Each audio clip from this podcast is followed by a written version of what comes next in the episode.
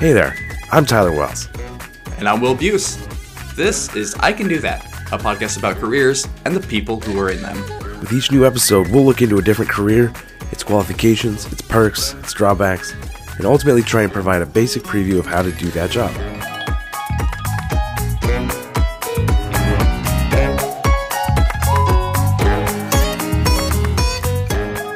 On today's episode, Tyler and I interview Ryan Wright. Ryan has 23 years of experience as the technical director for theaters. Today, Ryan will shine a spotlight on his experiences in this career.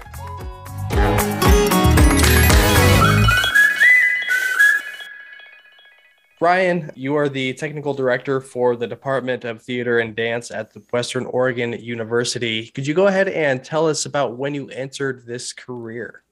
The career, I started pretty much right out of college.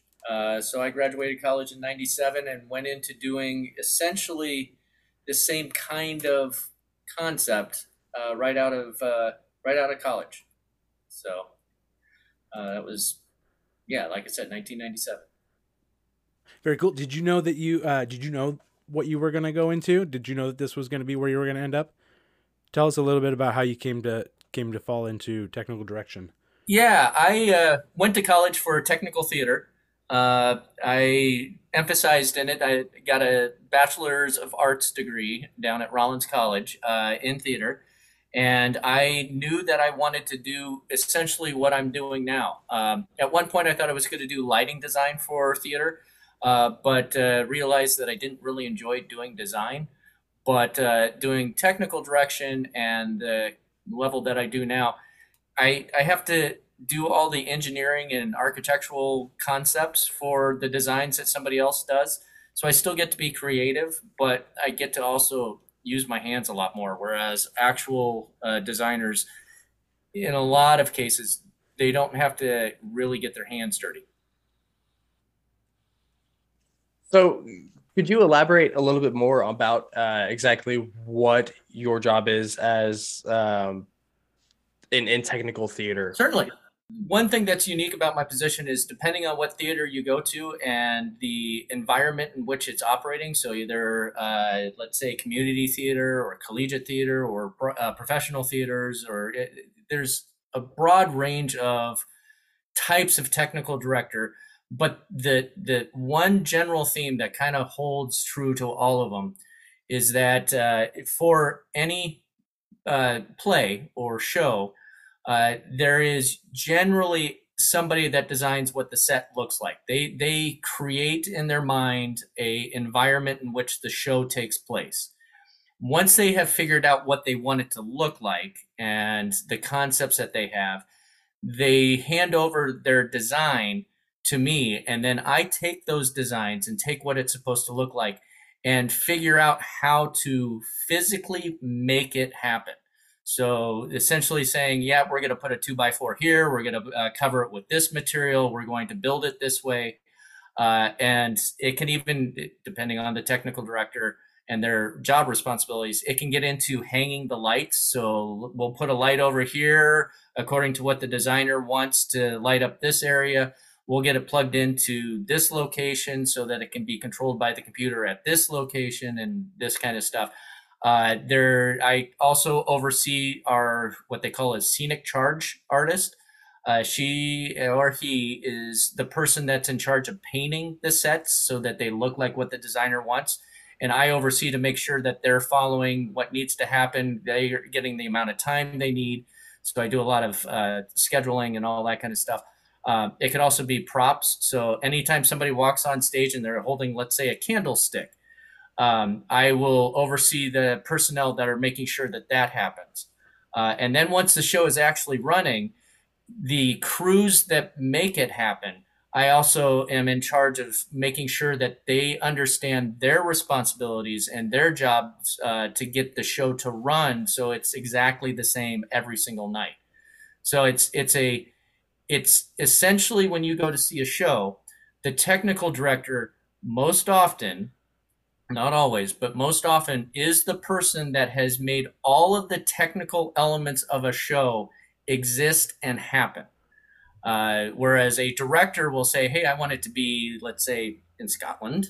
So we'll go over in Scotland, and then the designers will say, okay, well, this is how it's going to look. And then my job is to help make it happen. So that's very cool. That's me in a nutshell. Yeah. So you got to be a jack of all trades. Like you've got to have a little bit of knowledge in every little bit of, like, there's probably some construction, there's some electrical skills that are necessary, and aesthetics and creativity, and all while having a very, time managed outlook, because you're really managing all these different crews and making sure that everything is happening on time, in sequence, all to finish that on that final day. That is an impressive amount of juggling in from what I'm realizing. So well done, my friend. That's really cool. Could you tell us a little bit about any kind of credentials or schooling or scholastic backup that you might need to, break into this field? Yeah, there it's definitely one of those fields, depending on where you're going, that you don't necessarily need to have a college degree. There are plenty of people that get into theater and entertainment that never go off to college.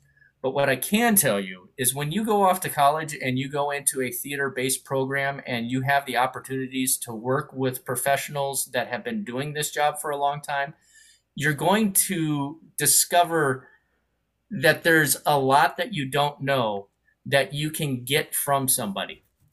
And being in a college setting and getting at least a Bachelor of Arts or a Bachelor of Science is, in my personal opinion, one of the strongest, kind of keys to making the job a lot easier. You can definitely go on, and it's been happening more and more in the last 10 years. Go on and get a terminal degree or Master of Fine Arts, which is kind of like a doctorate. In doing what I do. And I've got almost 30 years of experience now, so I could still learn a lot, but somebody new, I would recommend even doing that, because the connections you'll get will help you with finding a job, and the additional tools that they're going to help you learn are things that I wish I had. So there's a lot of stuff with computer node control cutters or CNC cutters, and 3D printing, and plasma cutting, and metalworking, and there's even robotics that are coming into theaters more and more often, that right now would require me to go and take classes on to get it figured out. So I would definitely highly recommend going off to college and getting at least a bachelor's degree to help get into the field. That's great. We're actually hearing from a lot of our different interviews kind of the same core concept. You kind of touched on it a little bit, but the kind of the concept of, like, really real life experience is really going to be quite helpful. Mm-hmm. And I guess if we were to harp on anything as the host of this podcast, really, it's like there's a certain level of trial and error that is going to inform you and make you a sharper tool to be used. And so getting your hands in, not being afraid to make some errors and learn from those errors.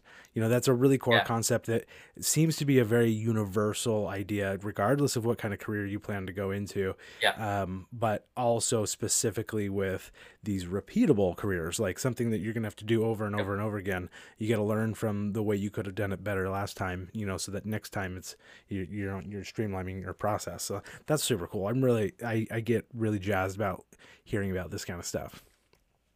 Yeah. And I would also say that one of the nice things about being in a collegiate setting is that it gives you a chance to fail.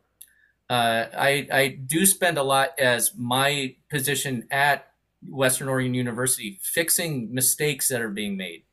And it's not that, it doesn't suck that a mistake happens, but at least in college, we know it's a chance that it's going to happen.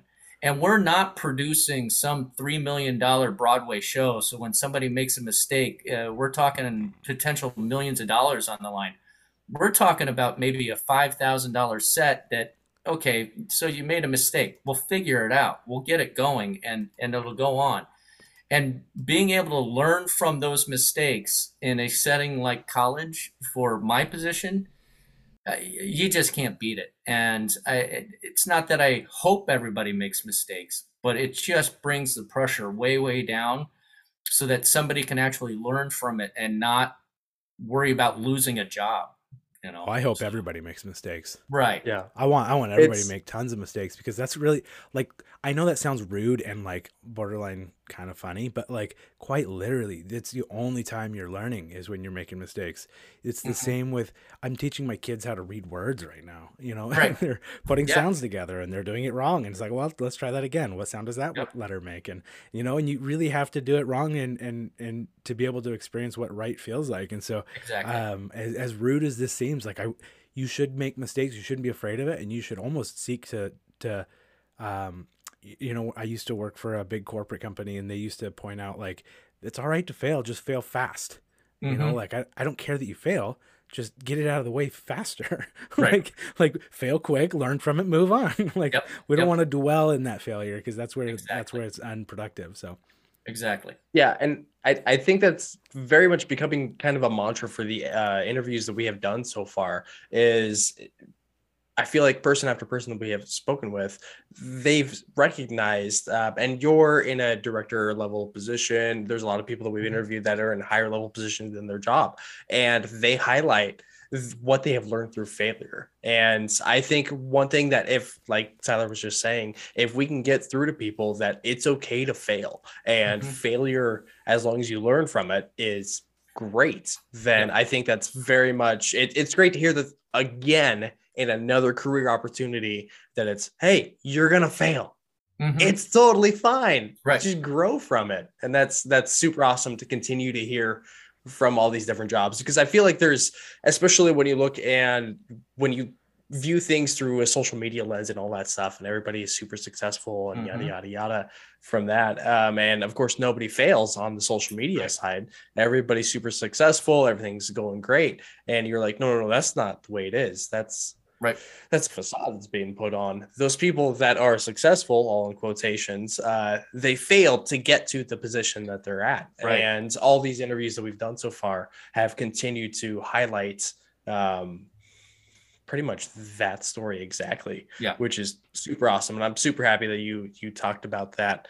Could you go ahead and at this point, just tell us kind of what's a day in the life look like for your career? Yeah, it varies a lot, because of all the different things that I have to do.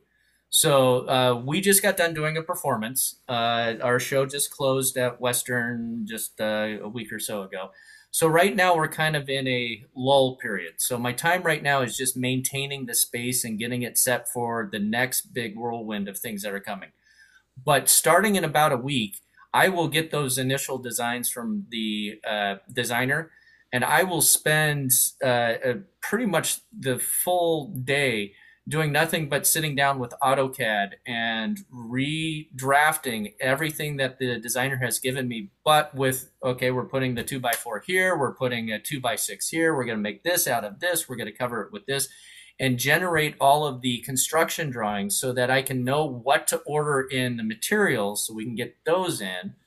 And then as part of the beginning of the process, I work on generating the worker schedules to find out how many hours everybody can work and get that all going. Then once that phase is done, it goes into helping do the construction phase. And that is for a production, that's the longest period of time, is coming in every day and supervising the builds, making sure that everybody is building what they're supposed to, that nobody's doing it in a way that's going to get somebody hurt and all of that. So that is, I go to work and I start working on making sure that the construction process and the schedule and everybody is hitting what they're supposed to. And then once we get done with the construction phase, we go into what's called the technical phase, or the technical rehearsal phase. And that's when we take all of the technical elements, the set, the props, the costumes, the lights, everything, and we meld them all together for the first time with the actors. So for most of the process, the actors are in a whole different building, just pretending that they have, let's say, like I was saying, the candlestick. They don't have one. They're carrying around a pencil and saying, here's my candlestick, you know, that kind of thing. But then we go to the technical rehearsals, and those are extremely long days. Mainly because we're just trying to get everything through. But it's that first time saying, okay, here's how it works. And then once that's done, then we go into the last phase, which is just maintaining the run of the show. So the show opens. Now it's just, if something breaks, we got to get it fixed. So we fix it as soon as possible. And my day is just coming in saying, hey, everything's good. I can take it easy. And then the very last thing we do is what it's called in some places strike, and in other places we call it loadout. And that's when we physically go in and we take everything apart. And we take the performance space, the theater, and we take it back to neutral. So there's absolutely nothing left on stage that would ever remind you that there was a show that had happened. So if we have to repaint the floor black, it goes black, but that's it. And that's another really long day. We go into cleaning and then we start the whole process over. So my day really changes a lot based on where we are in the process of doing a show. That's super cool. You kind of imagine that all those things happen, but to have the timeline laid out is like a lot more daunting. I use the word daunting because to me, I'm like, I don't even know where to start with all that. But like, yeah. It sounds like my grandfather used to tell me that I should be a student of the 7 Ps. Have you ever heard of the 7 Ps? No. What about you, Will? No, but if you can rattle off all 7, exactly. Well, you're gonna down right here. Let's go. So my grandfather always told me that I need to be a student of the 7 Ps. And it sounds like what you described here. It sounds like you're a student of the 7 Ps. You don't even know it. But he used to tell me that proper prior preparation prevents piss poor performance. Mm-hmm. Yep. So anyway, like it sounds like you're just kind of in a perpetual motion of like being aware of what's coming down the pipeline. Pipeline. Sounds like you're constantly aware of what's coming down the pipeline, but also being aware of what can I do today that's going to prepare for that and get that ready and be able to attack that the best way possible. That definitely works. That works with my brain. The way that my brain works, I'm totally an analytical black and white kind of guy. And so I see the steps ahead of me. Yep. I'm like, ooh, if I can plan, then I feel safe and secure. The moment spontaneity shows up, I'm like, what do I do?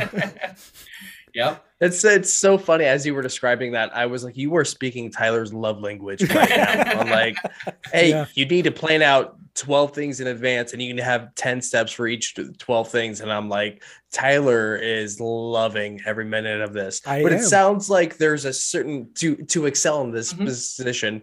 It sounds like there needs to be certain qualities. So could you go ahead and tell us, are there certain personality types that would better fit this career? Yes and no. I think the strongest personality type you have to have is that you have to be able to look at things in a much more abstract way every once in a while. I mean, everything I do is very, very literal. Like, you want a wall? I'm going to literally build a wall, and I'm literally going to put it where you drew it on a sheet of paper. You want it 4 feet from here, it's going to be there. And a lot of times you can't change that, because if you do, you're going to screw something up. So you have to be extremely literal, but you have to be very abstract, because you have to be able to roll with, okay, we're not building a house. We're building something that looks like a house. So how am I going to make this happen? And then you have to be able to, like you were saying, you have to be able to adapt. So here again, this is also what happens a lot more in collegiate theater than you do at a professional scenic house. But when something isn't going right, you're going to have to be able to figure out, okay, how am I going to roll with the punches on this one to get it so that it's at least as close to right that will be acceptable. In professional homes, or not homes, but scenic homes, they will really not accept it being wrong. The client came in and they want the set to do a certain thing and all this other kind of stuff, and you're going to have to produce it that way. At least in college, when it's not quite right, chances are we can show you how to make it work and we can move on. And like I was saying before with the mistakes and stuff like that, like, okay, here's what we do for next time. So you have to be, here again, I keep using the college excuse, but you have to be very adaptable, very abstract, and you have to be very, very patient. If you don't have patience in this, you're just going to burn out and you're going to start snapping at people, and it gets ugly really, really fast. So those are the kind of like concepts that I would say you really need. I mean, there's obviously the things like you got to be good with numbers. You have to be willing to get your hands dirty. You're not going to be able to go in wearing a white button-down shirt and expect to get done at the end of the day. It's still being pristine and pressed. I mean, you're gonna get dirty, and you got to be able to, you're gonna pull out a tape measure. You're gonna be measuring things, and you're gonna be doing things with math. I mean, geometry, all that stuff you never thought you were going to use. I use a lot. So there's a lot of those things. Computers have gotten so much more important. Yeah, so you're finding that all over the place. Those are the obvious ones. It's those other things where it's learning how to adapt and adjust and be ready for things. And, like we were talking earlier, being able to keep track of a lot of stuff all at the same time and not letting it overwhelm you. Those are the things that I think are traits that you really should have if you're going to go into doing technical direction. Mm-hmm. That makes a lot of sense. And the more you talk about it, the more I'm seeing like the ballet of the technical side of things. Like everything right. has to come together in such a perfect way in order for it to work. So yeah, I mean, the best way to think of it is if you've ever gone to see a show and you see, let's say, a 2-story house. Well, that house has to go in, but you can't put the set in until you have the curtains in place, so that the audience can't see behind there. So you've got to get the curtains in place, and then you've got to get the lights hung. So because once you have that house in place, you can't get to the location where the lights are supposed to be. But then the lights can't get focused until you have a set and that they're actually pointing at. So you got to get that done. But the painters also need to make sure that they have enough time to get it painted. So, I mean, there's a lot of those things, a lot of people all needing time in the same spot. You've got to keep track of all of them. Otherwise, you might have this beautiful set that nobody can see because there's no lights, or you might have this really wonderful lighting that's out there that's shining on something that's not been painted yet. So it looks like just complete crud, so there's a lot of that. So with that, are there particular personalities, behavior traits, or tendencies that you might steer clear of for this kind of line of work? Like something like, well, if you're prone to this kind of thing, that maybe this wouldn't be such a great idea for you. Yeah, I mean, but I think they're the same ones that anytime you're responsible for, I mean, not to be macabre or anything, but a lot of what I do also requires safety. If we're going to put 15 people up on a second-story floor and have them start dancing, I've got to be confident in what I'm doing. Sure. If you don't have the ability to actually take the job seriously and realize that if you screw up, somebody's going to get seriously hurt. I mean, there's been deaths in the entertainment industry because people just weren't paying attention. If that's scary to you, don't go into this job, because you're making beautiful things and it's a lot of fun, and you have a lot of chances out there to do some really amazing, wonderful, nobody else gets to do this kind of stuff. But if you screw up, somebody may not be going home at the end of the night. So you have to be confident in that. You have to be real with yourself on that. If I would also say, if you aren't a good people person, because I have to deal with all kinds of people that have all of these very important things to them that happen with the show, that if you don't know how to deal with a bunch of different people, this job is not going to go well for you. And you're going to find yourself constantly in a negative place fighting with people because you just aren't able to communicate properly. And here again, that's something that happens all over the place. I mean, I've read more than once that theater is an ideal degree to go into, because it's going to set you up with the tools that you need for so many other professions, because you have to learn how to deal with people. You have to learn how to communicate properly. You have to learn how to keep track of your time. I mean, all of these key tasks are really, really important in theater. So those are the things that if you have a hard time with those things, you might want to look somewhere else. But almost anything else, even dyslexia. I have a friend of mine that's a technical director and is amazing, does gorgeous work. It's dyslexic. I mean, so, you know, you just have to work a little bit harder like anybody else that has it. So it's not like those kind of things should ever hold you back. You have to be able to do the other things where you have to deal with people. You got to make sure that you're honest about what you're doing, and don't take it lightly. Yeah, that makes a lot of sense. As you're talking about that, I couldn't help but have these pictures of what I expected, like in the background crews of a theater, you know, crew to look like and to behave like. And I'm imagining these kind of reclusive people that are like hiding in the shadows kind of thing.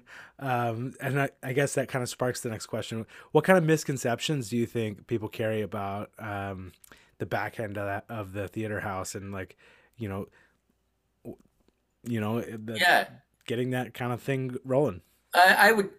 The single greatest one, and this is a pet peeve of mine, and it has always been, but the single greatest misconception that people have is that when somebody's doing a show, somebody does, like even every once in a while it happens here at Western, we're just playing around, that we're not doing anything real, quote unquote real.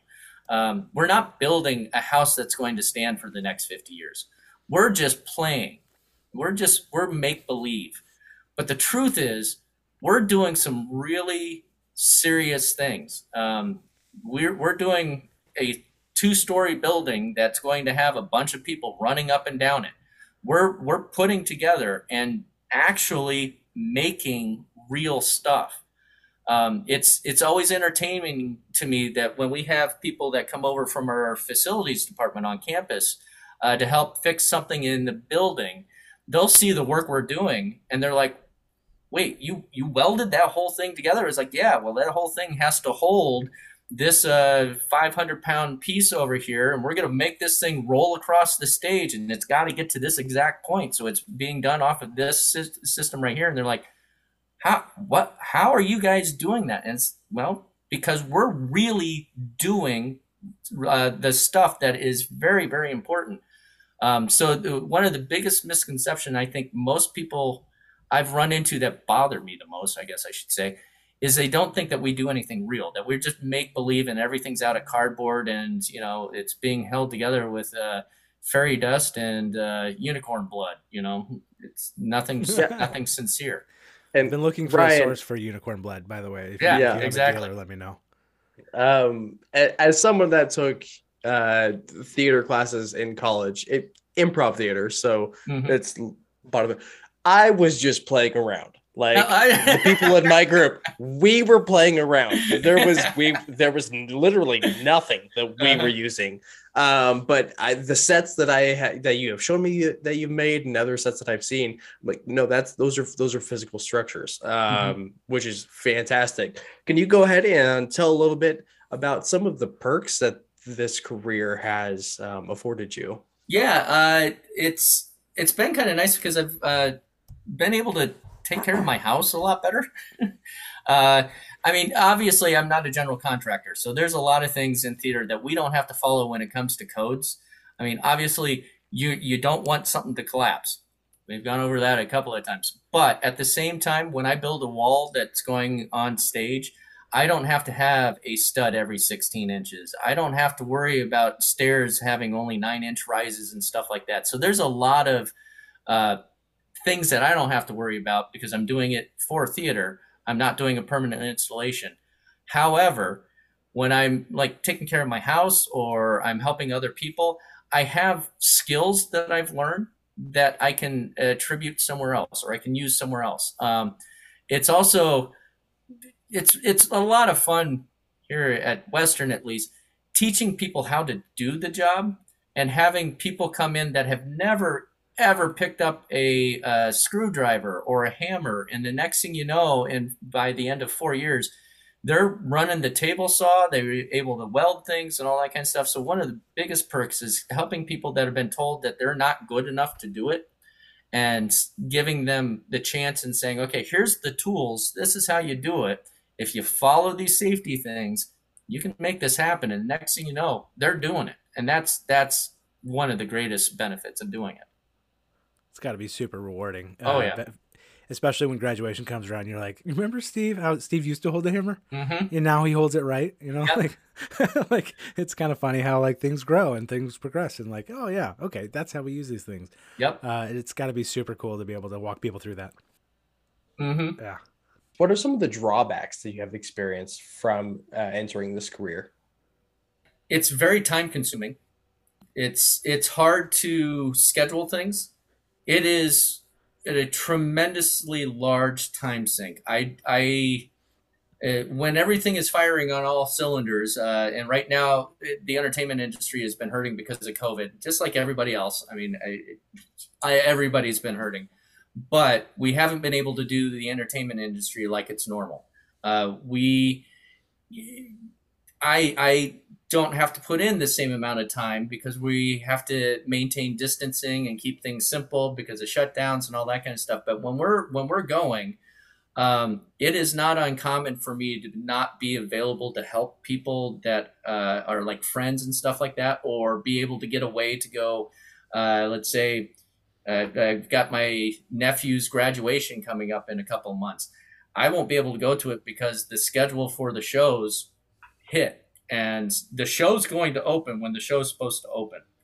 There's not much of a option for me to get out of it. So that's probably the hardest drawback on it. You end up having to sacrifice a lot of personal time outside of the theater for things that other people take for granted. So I can't just go on vacation when I want to because I've got to get the show done. If I'm not there, it just means that I'm going to have to work 3 times harder when I finally do get there to get back on track.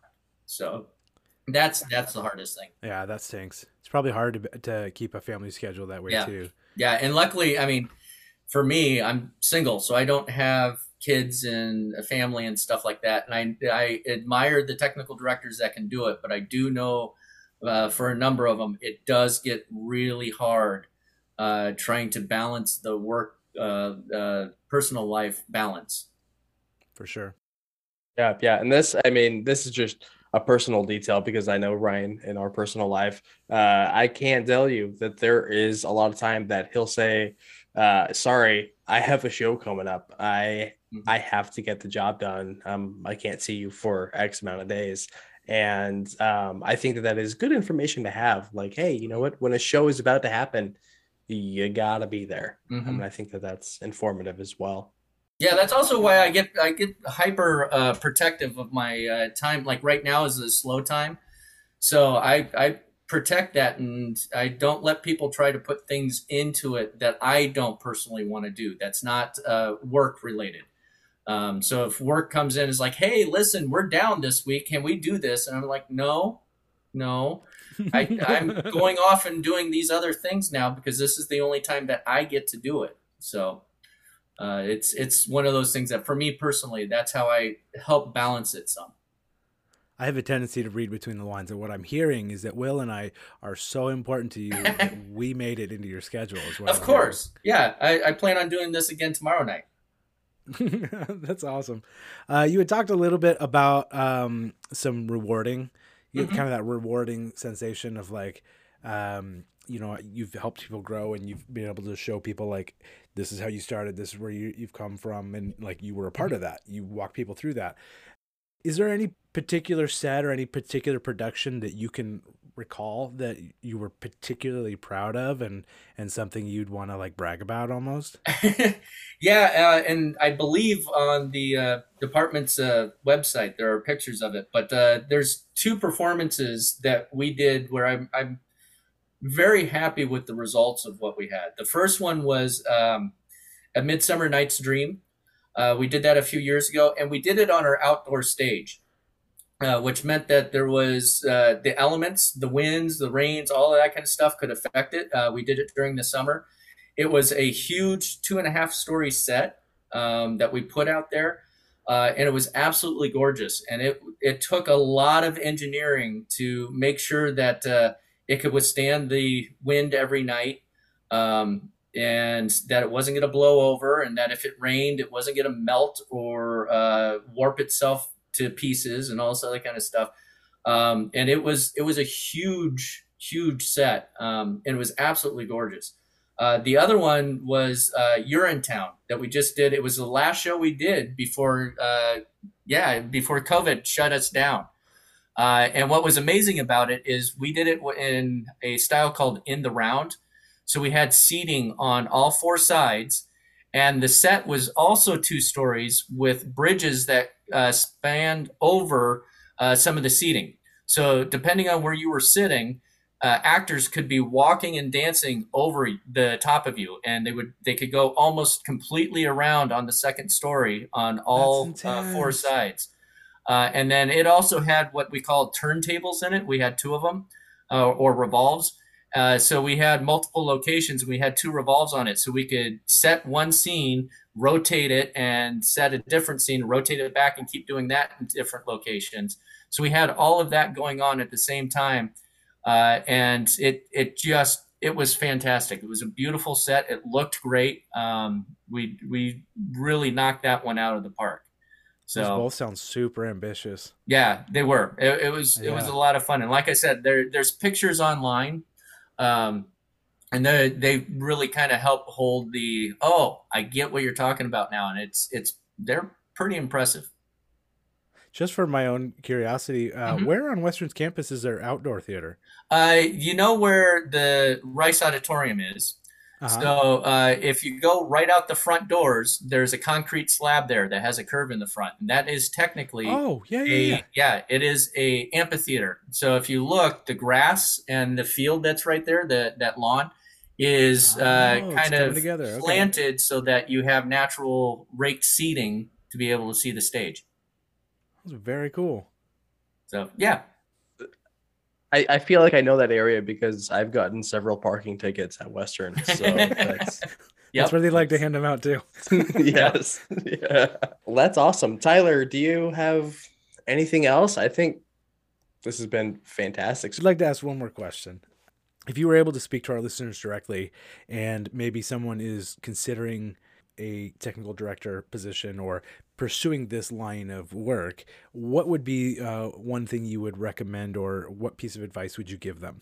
If they're in high school and they're starting to look at the colleges, I would tell them, don't worry about trying to go to one of the big Ivy League massive schools that's out there that's going to cost you an arm and a leg for the rest of your life. You know, that kind of thing. Don't worry about that.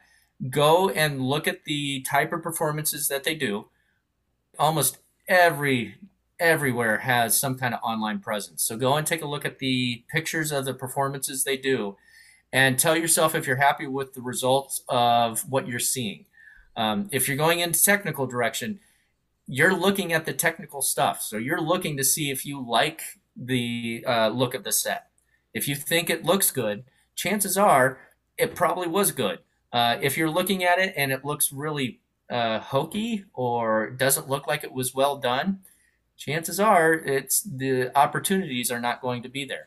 But once you find a place, look into it, go and talk to the people, go do the visit and do all of that kind of stuff. And that'll help you identify if that's where you want to go. And make sure you ask the questions about opportunities when you're there as a student. Like, hey, I want to learn how to do this stuff. What are my chances of getting in here and doing it? And make sure you have the opportunity to get your hands in there and figure out how to do the work. If college isn't your thing, start looking towards community theater. I know a lot of people in my industry, they always look down on community theater, but it's actually an ideal location to start getting your feet wet and learning things, and from there you can move on to somewhere else as well. You might be able to start finding actual paid gigs once you understand what needs to happen, that kind of thing. So I would really say, if you're interested, that's where I would start looking, is start looking online, find a few schools that you like, and start contacting them and getting in touch with them. And once you're there, make sure you stay on the people that are working there, that you get your chances like you want, and work with them, because they're going to work with you and they're going to help you get those skills. I think that's such great advice. That's, I think that's so universal as well. I know I've made a universal comment before in this interview, but there's just the concept that, like, you are going to have an impact on the world based on your choices. So therefore, take the bull by the reins, yep, and let's do it. Like, take some steps. You know, go see some plays and see, you know, analyze what's going on there and ask questions and take control of what's going on. And yep, I think that's great. I think that's great advice. It doesn't matter what kind of career you're going into, yep, but if you're thinking about this, for sure, absolutely, it seems more apt here than other places. But that's great universal advice. Ryan, we really appreciate you coming on the show and talking with us about technical directing, telling us a little bit about how you got there, what it takes to be there, and what kind of a day in the life looks like. So I wanted to really thank you for giving us your time and giving us your experience. Oh, well, thank you for letting me come on and talk about it. I very much appreciate it. Thank you so much. That was a lot of fun. Thank you for listening.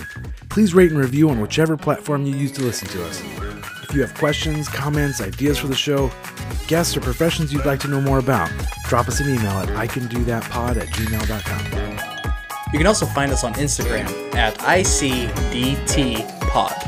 We'll see you next week for another interview.